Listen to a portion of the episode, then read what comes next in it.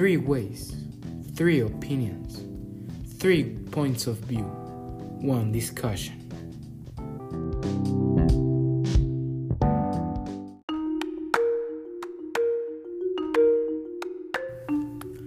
Warning What you are about to experience is not your ordinary podcast. It contains heated discussions, all sorts of points of view, and the participation of three highly informed experts on the topic.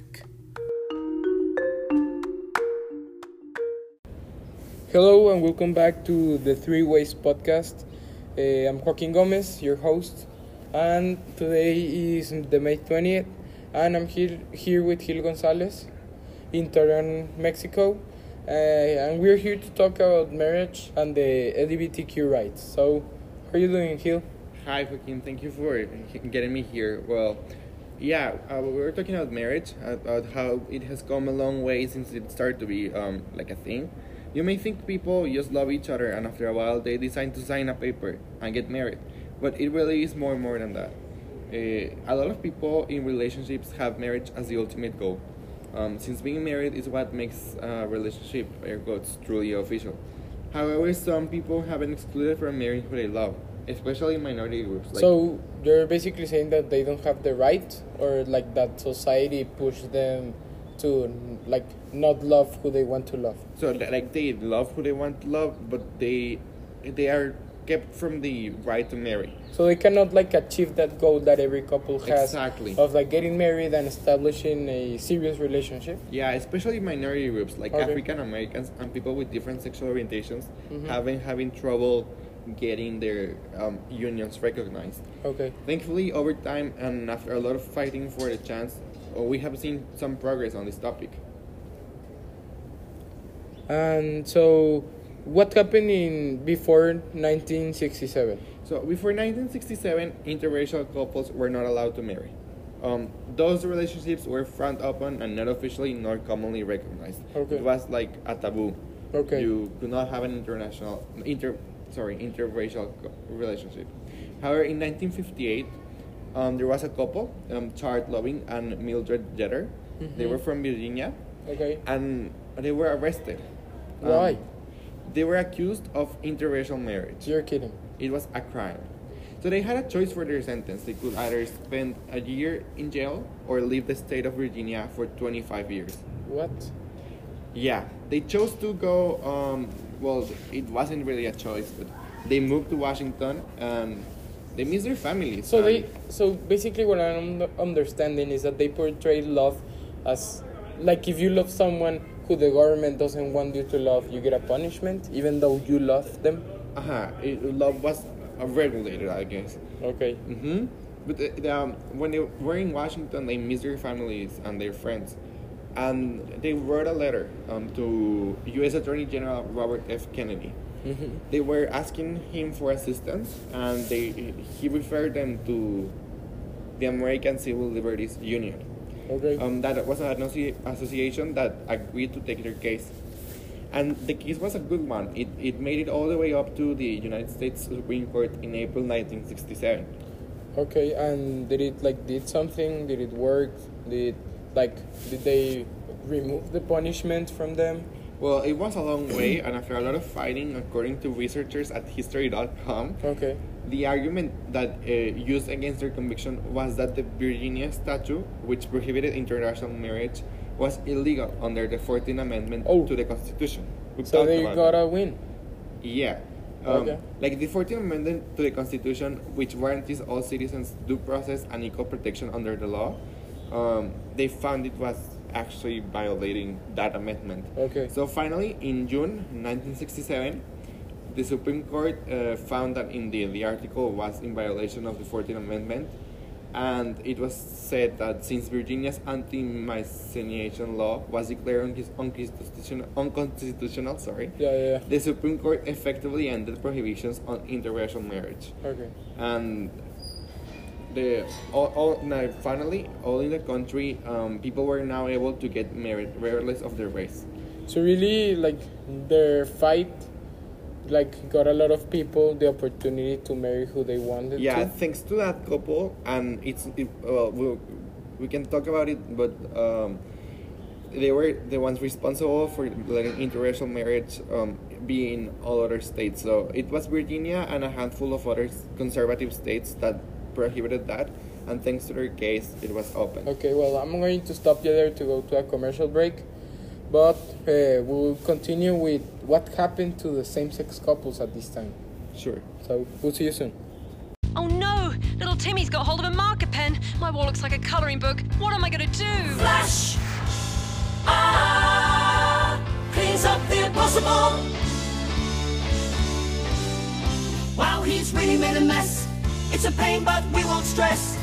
In the hole, he's drawn overall on the wall. Lots of scrolls that we can clean this up. Flash Magic Eraser, we love you. Flash! Ah! Cleans up the impossible.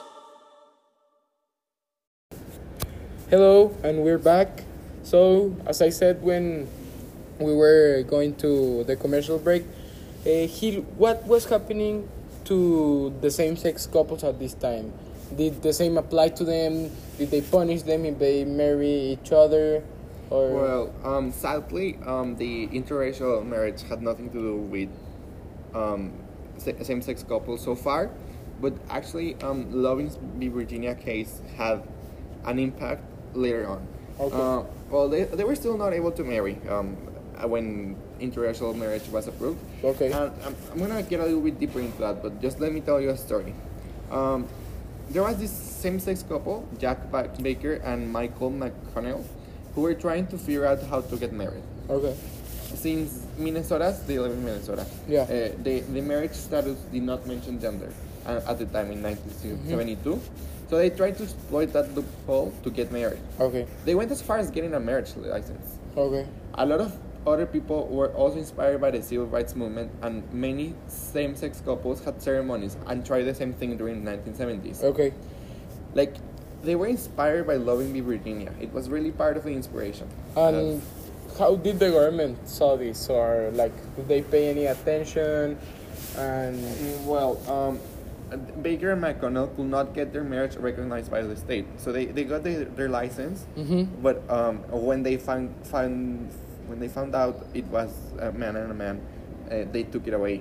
okay, Uh, but but a lot of people tried the same, like eh, as in protest, and they were inspired by by the case of Loving v. Virginia. It, this, it was the same desire to express love and commitment between two equal partners. Mhm. So it was about like not maintaining privileges of gender or racial or sexual orientation like the here. yeah, yeah, yeah. But a lot of years will have to pass in order for them to finally have their union recognized. So, as some individual states began to issue marriage licenses to same-sex couples, Mhm. uh, there were still laws like the Defense of Marriage Act, which included uh, which excluded them from benefits. And were these laws uh, created by the government or the society? The Defense of Marriage Act uh, was created by the federal government, and it excluded uh, same-sex couples from benefits as it defined marriage as a relationship between one man and one woman. Okay. Um, it was like the purpose of it was exactly excluding them from marriage. Okay. Uh, but uh, society, it like there was different uh, people who eh, like individual states. Some already recognized uh, unions between same-sex couples, but the benefits from the federal government were still prohibited from. So, their- if I am if I am understanding the correct way, some states like allowed people to get married, but they couldn't get the benefits of a real married couple because of the federal government. Sure. Yeah. Like the and even if you get married like in a state, one of those states that actually recognized the unions, and if you wanted to get married in, you- you already got married and Yeah. you went to your home state, Yeah. which did not recognize same-sex legal relationships. They got like the, the government allowed them not to recognize your relationship, so it was like unvalid. That's really awful. hmm So, the, like the, the federal government uh, uh, was prohibited from recognizing same-sex legal relationships entered into states that recognized them, Okay. and they had their each states had their own um, defense of marriage acts laws to Mhm. not recognize same-sex unions from other states. Like So you could say that they were like you can compare this to like the federal governments did the laws, then the states did their own laws, to Mhm. like to protect same sex couples Or to exclude them. or to exclude them but there were so, also some rules in society that like prohibit them them from having like a sex, sex same sex uh, marriage Well, society was uh, some some laws are based on what society Yeah. thinks or so, and some aren't. okay But um, these uh, were somehow based on on what was going on in different states at the time. okay But um, in 2013, the Supreme Court uh, found parts of the Defense of Marriage Act unconstitutional. yeah And until 2015, it was recognized that same-sex couples have access to the same marriage rights as everyone does. gotta applaud to that well, and actually, the Loving v. Virginia case helped in a way pave the way for same-sex marriage, because the arguments used to prove the case were similar. Okay, so like, it, I, I, I like found it incredible how a case that happened like a long time ago and that had maybe like a different approach to maybe the same top the same topic uh, as marriage can affect and like can inf- uh, like take part in another case in 2015 in modern day Yeah. Well, the thing is, everything is based on the Constitution, and the ban on same-sex marriage was found to violate the equal protection provisions in the Fifth and Fourteenth Amendment to the United States Constitution, um, which were the same ones that were being violated by the Virginia statute that prohibited interracial marriage. okay Um, um, these equals protection laws pro- provisions forbid any law with which which will treat any recognized class or classes of persons differently from any other persons, yeah. and that's why um, marriage has come a long way from where it, where it was to Yeah. where it is now. Um, the marriage freedom is now and like greater. do you think that we still have a long way coming for like talking about marriage and how we can accept that or are we done with the fighting for like same se- same sex or like you can marry anything you want anyone Well, marriage is already done. They're Yeah. like same-sex couples can already marry in any state. Okay But there's a lot of there's a lot of things to be done by uh, with the LGBTQ people rights yeah um, because they still struggle to get decent protection under U.S. law, not only marriage but in a lot of things. and what things have been done about it Well, um, recently an act to change this was introduced. It, it's called uh, because decades of civil rights history show that civil rights laws are effective in decreasing discrimination. yeah The the Equality Act uh, was reintroduced on March this year, so it was not. It is not the first time it has Mhm. been introduced, but the Equality Act is intended to explicitly include sexual orientation and gender identity in fundamental laws. and like before this whole thing happened what what was the story of this act Well, um, the this act uh, was first tried to be passed a long time ago, but it did not have the support it required. okay Um, but the, the thing is, this act wants to modify other laws so that they include that definition of sexual orientation, like the prohibition from Yes. discriminating according to that, um, in public spaces and services that are federally funded. okay And these things, like the Housing Act, everything yeah should include that um, definition. So yeah so you like it's not only men or women but also like transsexual like the whole lgbt community. Exactly. The LGBTQ people will, because will finally be afforded. and i think that like uh, really interrupting you like that this is a really good topic to talk about because in the constitution you can interpret a lot of things. So if these ne- if these people aren't recognized in the constitution maybe they are not taken in count and a lot of people can use that in their advantage Exactly. That's why the Equality Act was reintroduced. Mm-hmm. So they are stated specifically there, okay and that they will be afforded the exact same protections as other covered characteristics under federal law. Okay. Once once it's passed. yeah But um, it is an adaptation from a bill that was presented in 1974, and Okay. it was only reintroduced until 2015. are you kidding hmm But wait, that's not the worst part. As of now, the United States of America does not have any non-discrimination laws for LGBTQ people. What? I mean, like, I cannot believe this. Like, you have anti-discriminatory acts and laws against like African Americans and races. Which But were very hard to get to. Yeah, and not like genders and sexual preferences. No, if this bill happens to be passed into law, it will be the first one. Oh my god, this is unbelievable. And I have a big question. Uh, what about people? What happens to people that are working like in a government department or are part of like the government, such as like the military or some other branch? Like, does these rules apply to them, or how is the government treating these people that are working for the actual government or for the country? Well, we people are everywhere. The Yeah. military is no exception. Okay. But the, it is the government who decides who shall be permitted or required to serve in the U.S. military and under what conditions. Yes. So the, the, LGBTQ people in the military have been treated differently all over the years.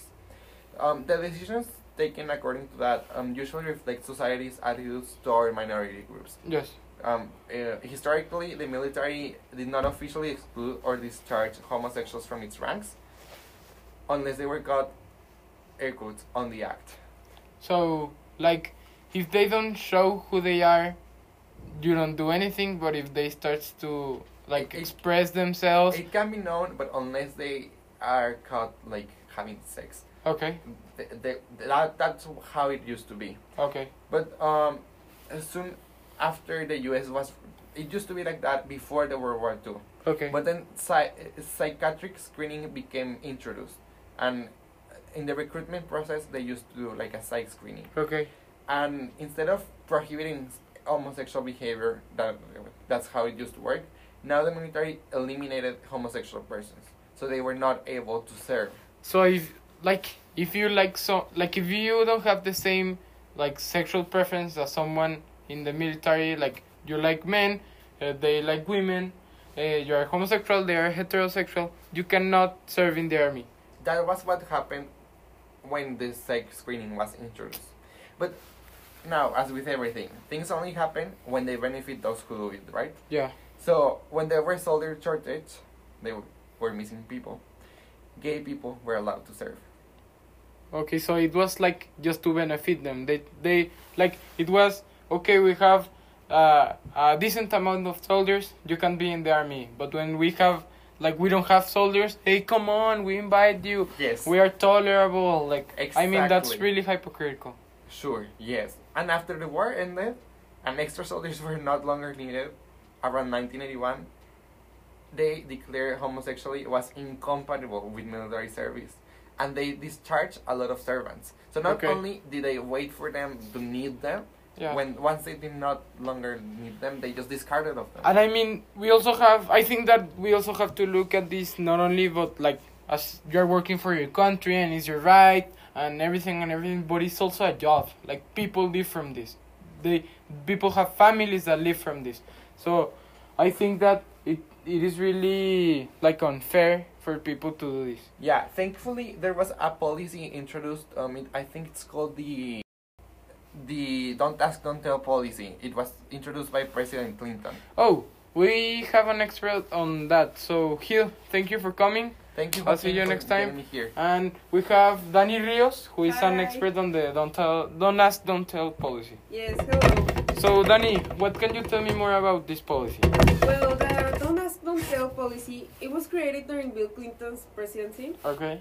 and it allowed gays, lesbians, and bisexuals to serve in the U.S. military without the fear of being, like, witch hunt, Okay. as long as they So- didn't, oh, So this was like good. well, like, their intention was supposedly good, kind Okay. of, but if you think about it, it kind of wasn't. Why? Because, well, many people consider it oppressive, But like, so like this policy just said to them like, okay, you can enter the army uh-huh, if you're gay. as, no, as long as you don't talk about it.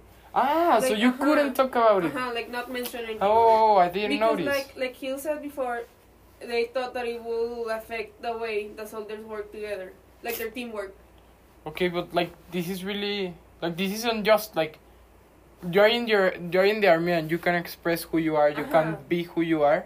Uh-huh. I mean that's really unfair. yes, I, I agree. And before its creation, well, the LGBT part was completely banned from the military. Okay. But it was repealed in 2011 by ex-president Obama, and he started allowing everyone to serve. Like they could they could now discuss their sexuality and So like now we're making progress. Uh huh. But wait. Uh, Trump, Trump, like you know, he he's very Yeah, controversial politician. uh huh. Well, he recently implemented a ban on transgenders, like on the on the from Really? serving on the military. Yes. So like they are banned from the military. Uh huh. So we are back like we were. Yes. I mean like I don't understand this. Yes. Me, me neither. And how do how did people took this? Well, there's also been a lot of controversy about this, you know. But the argument that Trump uses is that transgenders do not have the mental strength to be in the military because they are like too worried about about things they're going through, you know. Oh, yeah, yeah. Which doesn't make sense to me because Yeah, because like maybe you're not transgender, but you have a lot of things, a lot of problems, and you could be Uh-huh. heterosexual or like anything, and you could have the same problems as a transsexual, but just because you're a transsexual, Uh-huh. you can't be in the military. I think that that's really unfair. yes, and also I saw something that that in fact transgenders, like a higher percentage of transgenders Yeah. wanted to serve in the military than heterosexuals or cisgenders. I didn't know Like- that. That's incredible. Uh huh.